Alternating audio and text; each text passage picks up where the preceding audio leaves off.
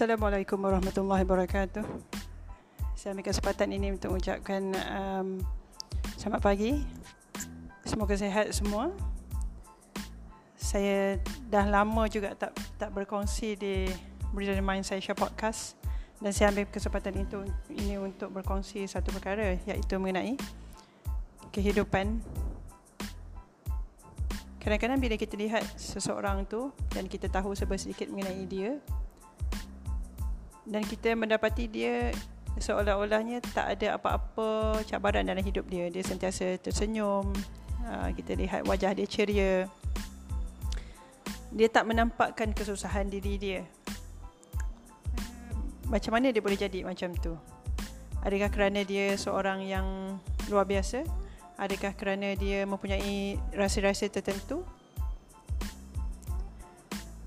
Saya berpandangan bahawa apabila seseorang itu sedang diuji dengan pelbagai perkara yang besar dalam hidupnya, namun dia masih lagi boleh berasa gembira, ber- menjalani hidup dengan tenang, adalah kerana dia dia datang daripada hati.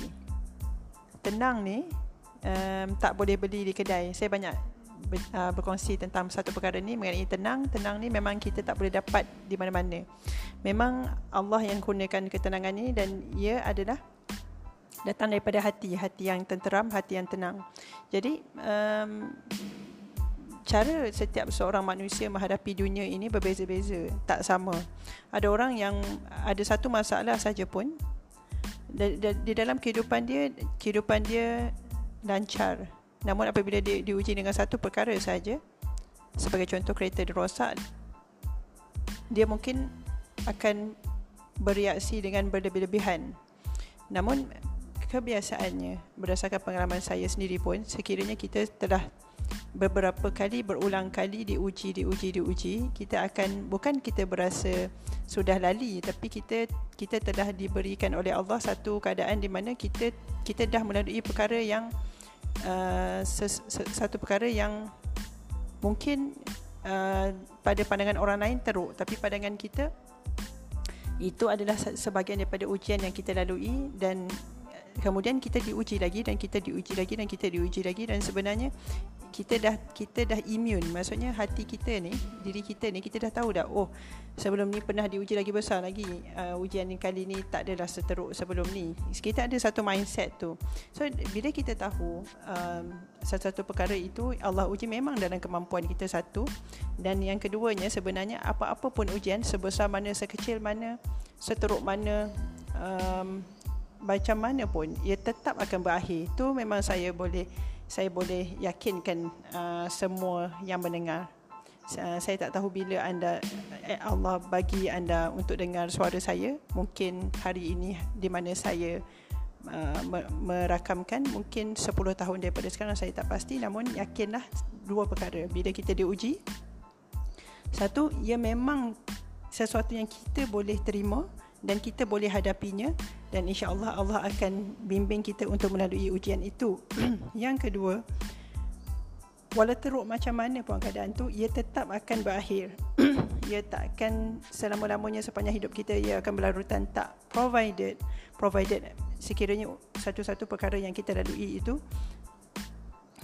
adalah kesalahan kita sendiri. Sebagaimana contoh, kita ada masalah dengan kewangan sekian-sekian, so kita kena ada usaha untuk menyelesaikannya. Tapi yang boleh saya katakan adalah, macam mana saya cakap tadi, dua perkara. Apabila kita melalui satu-satu perkara dalam kehidupan kita ini, ia especially perkara-perkara perkara-perkara yang cabaran-cabaran kepada kita, yang menguji kesabaran kita, menguji diri kita, satu, ia memang dalam kemampuan kita untuk menanggungnya. Ia, Allah tak akan bagi kita lebih. Memang tak. Memang tak. InsyaAllah tak. Yang kedua, satu-satu perkara itu tetap akan berakhir. Dia akan tetap akan ada titik-titik akhir dia. Dan kehidupan kita insyaAllah, seandainya kita dapat melalui ujian-ujian itu dalam tempoh masa tersebut, dan kita berjaya mengharunginya dengan baik, insyaAllah kehidupan kita Allah akan tingkatkan. Allah akan tingkatkan diri kita, Allah akan tingkatkan uh, ketahanan diri kita. Jadi apabila kita melihat seseorang itu, dia berasa tenang, kelihatan tenang, kita tak tahu, uh, dan kita mungkin rasa tak sesuai untuk bertanya seseorang mengenai perkara-perkara yang dilaluinya. Mungkin kita hanya mendengar, mendengar-dengar ataupun kita hanya uh, assume, kita hanya anggap, kita mungkin menyangka. Tapi kebanyakan orang yang kelihatan tenang walaupun kehidupan dia ada banyak benda yang mungkin ialah kita hidup bermasyarakat, orang akan bercakap-cakap. Tapi kelihatannya di mata kita, orang tu nampak macam tak ada apa-apa je. Jadi dia dia mungkin ada rahsia ini, iaitu hati dia tenang.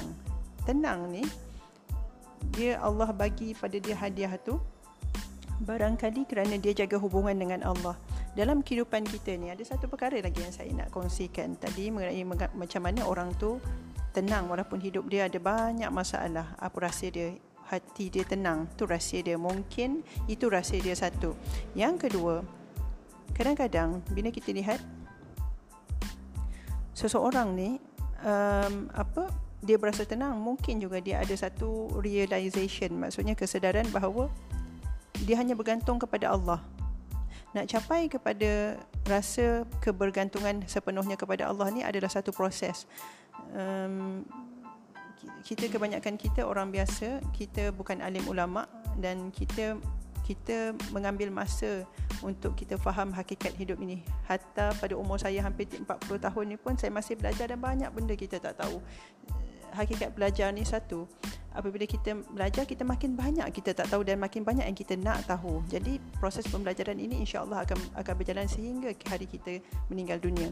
Yang kedua, kita akan sedar yang bahawa hidup kita ini memang kita hanya bergantung kepada Allah dan kita hanya boleh bergantung kepada Allah kerana kita perlu sedar bagaimana orang sayang kita walaupun orang itu bercakap dia sayang kita dan ambil peduli tentang kita. Satu masa nanti kelak semua itu tetap akan berakhir, sama ada dia akan meninggalkan kita. Sebagai contoh, hari ini dia kata dia sayang pada kita, kemungkinan esok dia tak sayang lagi. Kerana apa? Mungkin dia telah meninggalkan kita. Sama ada dia meninggal dunia ataupun sesuatu yang berlaku. Sama ada um, mungkin hari ini orang manusia, makhluk kata dia sayangkan kita, tetapi mungkin setahun daripada sekarang hati dia akan berubah. Ini semua kuasa Allah dan itulah sebabnya kita memang tak boleh bergantung harap satu sen pun pada manusia. Memang tak boleh. Tapi untuk menjalani kehidupan sehari-hari yang bermasyarakat, kita dalam satu komuniti, kita memang hidup bersama satu sama lain, bekerjasama. Tapi untuk kita bergantung kepada manusia, jangan. Jangan bergantung pada manusia, apatah lagi kita memberikan sepenuh hati kita kepada mereka. Sebab itulah dalam kehidupan kita mesti beri keutamaan satu kepada Allah. Allah yang menciptakan kita, Allah yang memiliki langit dan bumi dan segala apa yang ada di antara kedua langit dan bumi itu. Dan yang keduanya, kita mesti sayang dan dan juga dan juga mencurahkan hati kita kepada Nabi Muhammad sallallahu alaihi wasallam, kerana Nabi Muhammad lah yang boleh beri syafaat kita di, di, di negeri akhirat kelak. Jadi dalam kehidupan kita sesama manusia, jangan kita terlalu bergantung dan kita mengharapkan manusia ini. Sebagai contohlah, kita ada suami atau isteri yang betul-betul sayangkan kita. Hari ni dia kata dia sayang kita, dia bagi semua perkara. Tapi bila kita kita terperangkap, eh, kita terperangkap, bukan saya kata kita tak boleh sayang, tapi kena berpada-pada. Sebab bila kita bergantung harap kepada sepenuhnya kepada orang, apabila mereka kecewakan kita, kita akan rasa kecewa dan kita akan kita akan proses itu very painful. Jangan buat macam tu dan kita cuba ubah, letakkan Allah dan Nabi Muhammad di atas daripada semua kecintaan kita kepada makhluk. Allah dan Nabi Muhammad dulu, barulah, dan Allah dan Nabi Muhammad adalah kecintaan kita yang paling agung dalam kehidupan kita di dunia ini.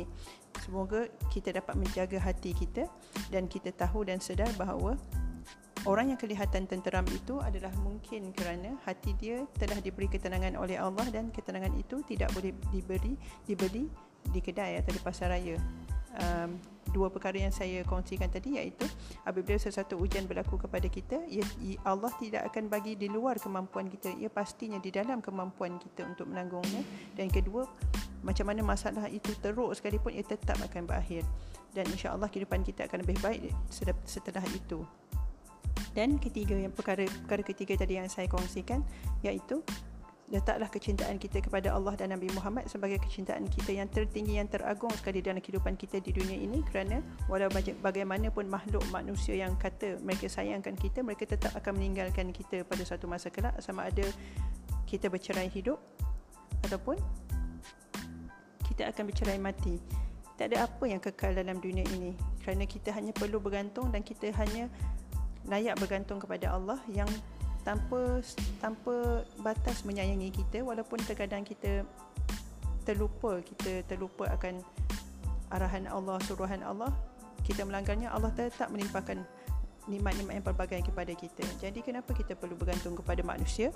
Namun dalam masa yang sama, kita perlu berkongsi, berkongsi kehidupan kita di dunia ini bersama manusia lain dengan menjaga segala adab dan tata susila, menjaga adab dan akhlak kita, dan juga menjaga budi bahasa dan tingkah laku kita.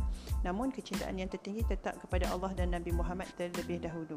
Kemudian barulah pasangan kita, ibu bapa kita, anak-anak kita dan selainnya. Semoga bermanfaat untuk hari ini. Saya berharap semoga walaupun saya masih hidup ataupun saya telah meninggal dunia, apa yang saya katakan selama ini menjadi manfaat dan dapat digunakan, dan semoga ia menjadi bekalan pahala yang berterusan untuk saya sehingga hari kematian saya dan setelah kematian saya, insya-Allah. Assalamualaikum warahmatullahi wabarakatuh.